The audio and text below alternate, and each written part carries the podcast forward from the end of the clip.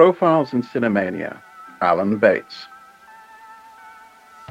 Oscar winner Sir Alan Bates passed away in 2003 after a long career in film, television, and particularly theatre.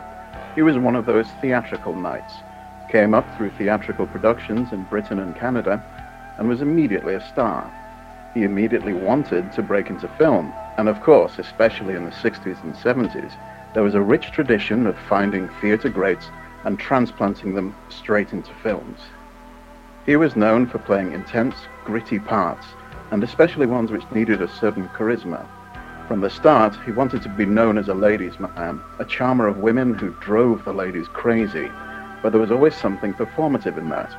He married in 1970 to Victoria Ward, and although they were certainly very close friends, his own friends would later say that they had a marriage of convenience because she had become pregnant and it would be the respectable thing to do.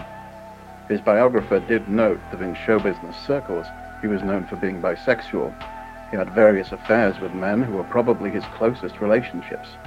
He was a firm friend to many in the industry, and they all looked on him well, but he was also psychologically divided about his sexuality, and there's no question that it tormented him.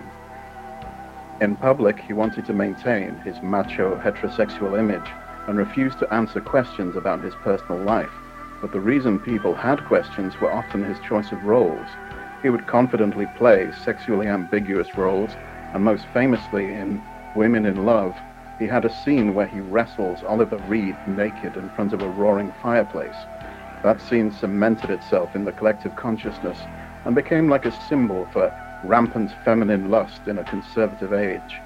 It was a bit of a joke that would be referenced in comedy a lot. You know, a lady of a certain age would mention that scene from Women in Love, and you knew exactly why she was getting the vapors.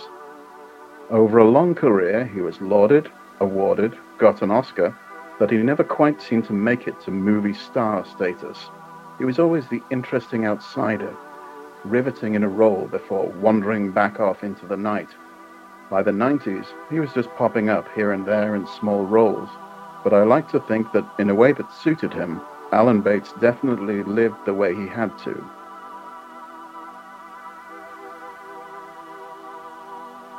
This has been another Profile in Cinemania.